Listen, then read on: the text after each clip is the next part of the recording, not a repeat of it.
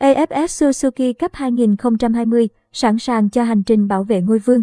Sáng mùng 6 tháng 12, huấn luyện viên Park Hang-seo sẽ có cuộc họp chuyên môn với các cộng sự trong ban huấn luyện trước khi đưa ra quyết định về danh sách đăng ký 23 cầu thủ cho trận đấu với đội tuyển Lào.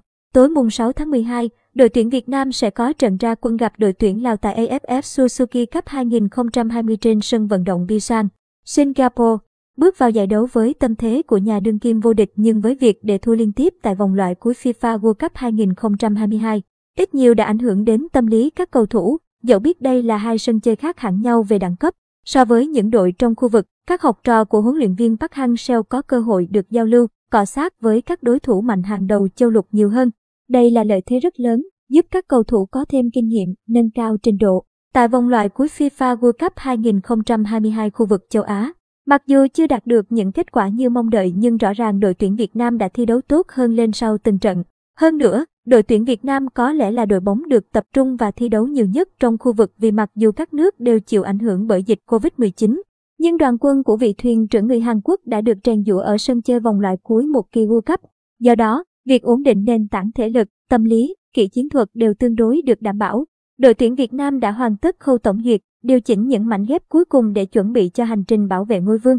Tuy nhiên, đồ Singapore đang vào mùa mưa, ban tổ chức giải đã không cho phép các đội được tập luyện nhằm đảm bảo chất lượng mặt sân.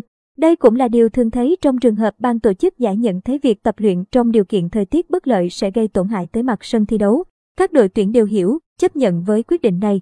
Vì không được tập làm quen sân, thầy trò huấn luyện viên Park Hang-seo đã có buổi tham quan sân Bisan nhằm định hình không gian và cảm quan sân vận động. Ở buổi tập cuối cùng, huấn luyện viên Park Hang-seo đã giảm tải khối lượng vận động cho các cầu thủ, chủ yếu tập trung hoàn thiện những mảnh ghép cuối cùng cho đội hình thi đấu trận ra quân gặp đội tuyển Lào. Theo Liên đoàn bóng đá Việt Nam, sáng mùng 6 tháng 12, huấn luyện viên Park Hang-seo sẽ có cuộc họp chuyên môn với các cộng sự trong ban huấn luyện trước khi đưa ra quyết định về danh sách đăng ký 23 cầu thủ cho trận đấu với đội tuyển Lào.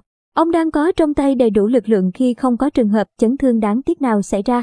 Bộ đôi Quế Ngọc Hải, Quang Hải sau 2 ngày nghỉ hồi phục vì mỏi cơ cũng đã trở lại tập luyện bình thường. Đối thủ của đội tuyển Việt Nam trong trận ra quân không được đánh giá cao, nhưng họ vẫn đang là ẩn số. Huấn luyện viên Park Hang-seo cũng cho biết, ông không có nhiều thông tin về đội tuyển Lào. Tất nhiên, họ sẽ thi đấu với tâm thế phải giành được điểm, ngoài việc có lợi về điểm số, nếu như thắng đội tuyển Việt Nam. Họ sẽ tạo ra bất ngờ lớn tại giải đấu này. Đối với Việt Nam, mục tiêu duy nhất là giành được 3 điểm tại trận mở màn. Đây sẽ là khởi đầu thuận lợi cho hành trình bảo vệ ngôi vô địch, đồng thời cũng trút bỏ gánh nặng tâm lý khi để thua liên tiếp tại vòng loại cuối FIFA World Cup 2022. Đội tuyển Việt Nam còn nhiều trận đấu quan trọng thời gian tới và việc lấy lại hưng phấn thi đấu là điều hết sức cần thiết vào lúc này. Trước đó, tại cuộc họp báo trước vòng bảng AFF Suzuki Cup 2020, huấn luyện viên Park Hang-seo đã thừa nhận những áp lực đội tuyển Việt Nam đang phải đối diện. Hiện nay, đội tuyển Việt Nam đang thi đấu vòng loại thứ ba World Cup 2022. Chúng tôi đã trải qua 6 trận đấu và để thua cả 6 trận. Vì vậy, bầu không khí trong đội đang không tốt. Bên cạnh đó, chúng tôi bước vào AFF Suzuki Cup 2020 với cương vị là đương kim vô địch nên cũng gặp nhiều áp lực. Kết quả là điều không thể nói trước, nhưng chúng tôi sẽ cố gắng chơi tốt nhất từng trận một. Đội tuyển Việt Nam và đội tuyển Lào sẽ gặp nhau trên sân vận động Bisan với sức chứa 6.000 chỗ ngồi. Theo Liên đoàn bóng đá Việt Nam, do đang là mùa mưa, các cơn mưa tại Singapore có thể kèm theo sấm, sét. Do vậy, trong trường hợp thi đấu dưới mưa và có hiện tượng sấm sét, ban tổ chức sẽ yêu cầu tạm dừng trận đấu cho đến khi đủ điều kiện an toàn mới cho phép tiếp tục thi đấu trở lại.